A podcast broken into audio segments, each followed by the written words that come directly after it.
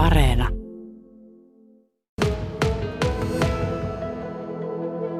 Heidi Penttinen, sinä äh, Kajaanissa, sinulla on Specsavers-yritys, mutta tuota, nyt ollaan Sotkamossa Juholan kylällä. Et sitähän tämä on, ei kookki? Kyllä. Joo. Kyllä.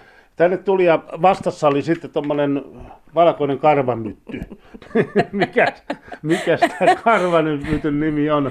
Karvamytyn nimi on Milou, tinttisankarin koiran mukaan nimetty. Aa, no ju, Mm. just joo, tommonen pieni, pieni kymmenviikkoinen viikkoinen, tota, koira, koira, täällä ja tota, tuli ja söi melkein sukat jalasta ja, ja kaiken, kaiken muun. Mutta hei, puhutaanpa nyt minä asiaa ja puhutaan. Tota, syksy on ja pimeä on tullut tai äh, hämärä ja kaikkea muuta tämmöistä. Mitäs tämä syksy tarkoittaa ihmisen silmille? No syksyhän tuo tullessaan ihmisen silmille kovat haasteet. Yleensä syksy on sitä aikaa, milloin ihmiset hyvin paljon havaitsee näkemisessä jotakin häiriötekijöitä. Et kesällä kun meillä on paljon valoa, niin valoisuushan paljon ihmistä auttaa siinä näkemisessä, mutta syksy tuo tullessaan tosiaan tämän pimeyden. Ja ollaan tuolla liikenteessä, jolloin asfaltti syö sitten no, tuota kaikki autojen valot ja muuta. Ja silloin ihminen yleensä niin kuin huomaa sen, että hei, että, että mä en ehkä näekään enää samalla tavalla kuin mä näin vielä hetki sitten. Mm. Kokemusta on. Kyllä. Ja tämä yleensä, niin, tota, niin, niin voi sanoa, että se ei ole vain niin kuin ikäihmisten huomaama asia, vaan se on ihan tämmöisten niin kuin työssä käyvien ihmisten ja myöskin lasten juttu. Mm.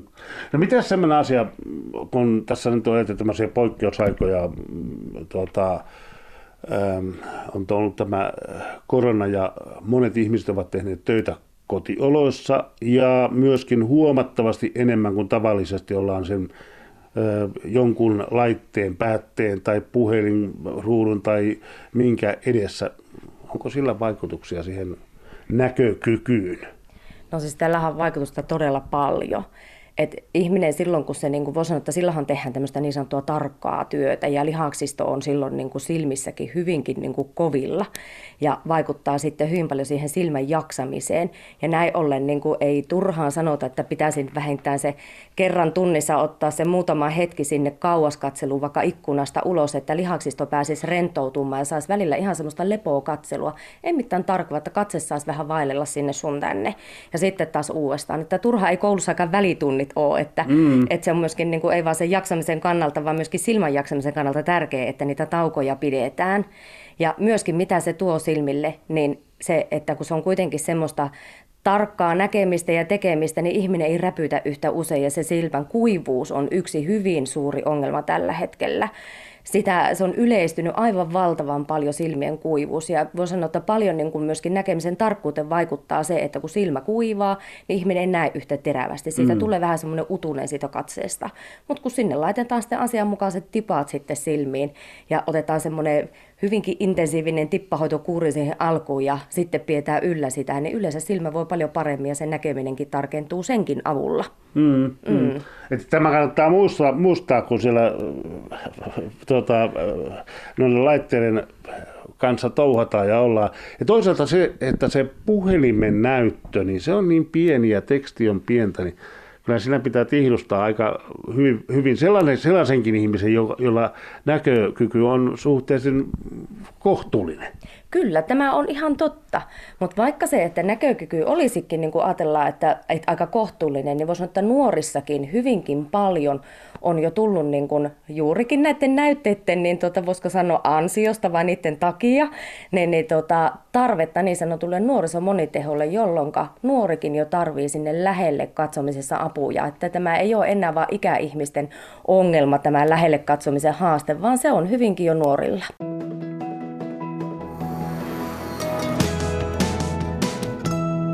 Radio Suomi. Ihan kaikki eivät voi optikolle tuoda tarkastettavaksi. Esimerkiksi minulla on semmoinen tilanne, kun minulla on silmä käsitelty, leikattu, niin, niin minä en voi. Miksi ei? No tämä pitää paikkansa. Ja ö, Suomessa tämä on ihan niin kuin määritetty tällä tavalla näin, että jos on silmään kohdistuneita silmäleikkauksia tai operaatioita tehty, niin silloin lääkärin tehtävä on tutkia sellaiset silmät ja katsoa se silmän terveyden tila, että mikä se siellä on, Ja sitten tarvittaessa lääkäri kirjoittaa lupaa lapun, että optikko voi määrittää sitten ne voimakkuudet, koska onhan optikko luonnollisesti sitten kuitenkin tämä hyvinkin asiantuntija sitten siihen silmälasin määrityksen tekemiseen. Mutta näissä tapauksissa tosiaankin niin lääkäri, lääkärin tehtävä on katsoa se silmän tila sieltä, että missä kunnossa se silmä on. Ja hyvin usein se lääkäri tekee myöskin sitten sen silmälasin määräyksen tai ainakin refraktion. Mm, mm. Ja myöskin sitten alle kahdeksanvuotiaat lapset, niin kansan niin tota, tutkitaan aina silmälääkärin toimesta. Okei, eli jos minä haluan päästä optikolle, niin täytyy lääkäriltä saada lupalappu. Juurikin näin. Pyydät lääkäriltä lupaa lapun, että optikko voi sinulle sitten määrätä silmälasi. Mm. Silloin siinä ei ole mitään ongelmaa. Mm. Se, tämä teidän yritys, se kertoo, että teillä on tämmöinen, tuota, pitää oikein luntata paperista, että te tarvitsette tämmöistä kokonaisvaltaista näöntarkastusta. Mitä se tarkoittaa, kokonaisvaltainen? Joo, kokonaisvaltainen näöntarkastus tarkoittaa sitä, että optikko suorittaa sen näkötutkimuksen lisäksi niin, niin silmänpaineen mittauksen, joka on hyvin tärkeä mittaus. Tällaisella Aiker-mittarilla mitataan silmästä paine – ja sitten kuvataan silmän pohjat, eli verkkokalvo ja silmänpohja kuvataan tämmöisellä Ikeorin DRS plus silmä, silmänpohjakameralla.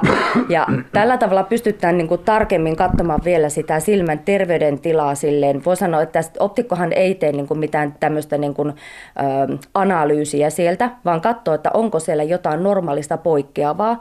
Jos sieltä löytyy normaalista poikkeavaa, niin optikko ohjaa silloin lääkärille. Hmm. Ja täältä silmänpohjakameran ja painemittauksen avulla, niin siis sieltähän ei vaan ole tämmöisiä silmiin liittyviä asioita, vaan hyvin paljon niin kuin pystytään, muun muassa diabetes näkyy sieltä, ja, ja tota, onpa sieltä tiekö aivokasvainkin havaittu. Eli se ehdottomasti kannattaa käydä tässä kokonaisvaltaisessa tutkimuksessa, koska se on niin kattava, mm, erittäin mm. kattava. Mm. No, kun optikoliikasta puhutaan, niin ei voida välttyä siitä, että minkälaiset kakkulat tänä päivänä ovat ne, mitä, mitä te suosittelette ja mitä kansalaiset käyttävät? No tällä hetkellähän niin tota, trendi on tämmöistä vähän niin kuin voisi sanoa, että glamuria ja sitten hykkeilyä. Ja tota, eli voi sanoa, että tämmöistä niin kuin luonnonmukaisuutta ja, ja helppoutta haetaan niillä malleilla. Ja sellaista niin kuin meille naisille ehkä voisi ajatella näin, että, että kun me luonnollisesti haluamme näyttää aina mahdottoman hyvältä, että sä voit lasella, niin kun, voit tuo osittain lasella, että kun sä haluat oikein nätisti meikata, niin lasit korostaa sitä sun meikkiä. Tai sitten kun on päivä että haluan meikata, niin sä voit laittaa lasit joiden kanssa sun ei tarvitse meikata. Ja tämä onkin Specsaverilla hyvä, kun sä saat kato kahdet lasit yksien hinnalla, niin voi ottaa ne molemmat. No, no niin tulihan se mainoskin sieltä. Hei, tota, sellainen asia, että tänä päivänä puhutaan paljon ja paljon tuolla esille sitä, että, että puhutaan hiilijalanjäljestä ja siitä, että, että pitää olla ekologista ja tällaista. Näkyykö tämä ekologisuus sitten esimerkiksi silmälasien sangoissa jollakin tavalla? Kyllä, kyllä. Tähän on hyvin paljon kiinnitetty tänä päivänä huomiota myöskin tällä puolella. Eli nyt muun muassa meillä tuli uusmallista tämmöinen Riverin mallisto, jossa on käytetty niin, äh, kierrätettyjä pulloja. Eli nämä kirkkaat muovipullot, niin niistä on valmistettu sitten tämä mallisto. Hyvin, hyvin niin kuin mukava mallisto käyttää, erittäin kevyt materiaalinen, mutta hyvin kestävä. Ja sitten on tämmöinen laksen mallisto, joka sitten on niin, tota, valmistettu puupohjaisesta niin, niin, asetaatista. Eli tämmöistä siis puuta? Sel- Kyllä, puuta käytännössä, oh. selluloosa asetaatti. Ja myöskin hyvin semmoinen käyttömiellyttävä materiaali ja myöskin kestävä. Eli hyvin paljon ollaan mietitty näissäkin asioissa sitten sitä, että, että oltaisiin mahdollisimman ympäristöystävällisiä ja luontoa ajattelivia. Ja myöskin koteiloissa tämä on huomioitu, että siellä on myös niin kuin luonnonmukaisesta materiaalista valmistettu sitten nämä, nämä kotelot näihin mallistoihin. Aha, siis se, että, että tosiaan tämmöinen niin kuin, näin, nämä asiat pystytään hyvinkin hyödyntämään sitten silmäsi maailmassa juuri näissä sangoissa. Kyllä, kyllä näin. Voin sanoa, että tämän myötä minä ihmisiä rohkaisisinkin kierrättämään. Että kierrättäkää oikeasti, viekää ne pullot sinne kauppaan ja viekää asianmukaisesti muovit muovin keräykseen ja pahvit pahvin keräykseen. Että, että se ei ole niin kuin turha asia, että sanotaan, että oikeasti niin kuin maailma hyötyy tämän tyyppisestä niin kuin toiminnasta. Ja tällä tavalla pystytään sitten uudiskäyttämään niitä materiaaleja, kun ne materiaalit on oikeaoppisesti kierrätetty. Mm. Tota, mm. Vielä tähän ihan, ihan loppuun se, että tuota, se asia, että tuota, muoti elää aina, tulee aina uudelleen ja uudelleen. Jossain vaiheessa oli, oli 60-lukua ja sillä tavalla. Joko pian päästään kekkoslaseihin. Hei, Kekkonen on aina muotia. Kyllä niitäkin löytyy aina jostakin mallistosta.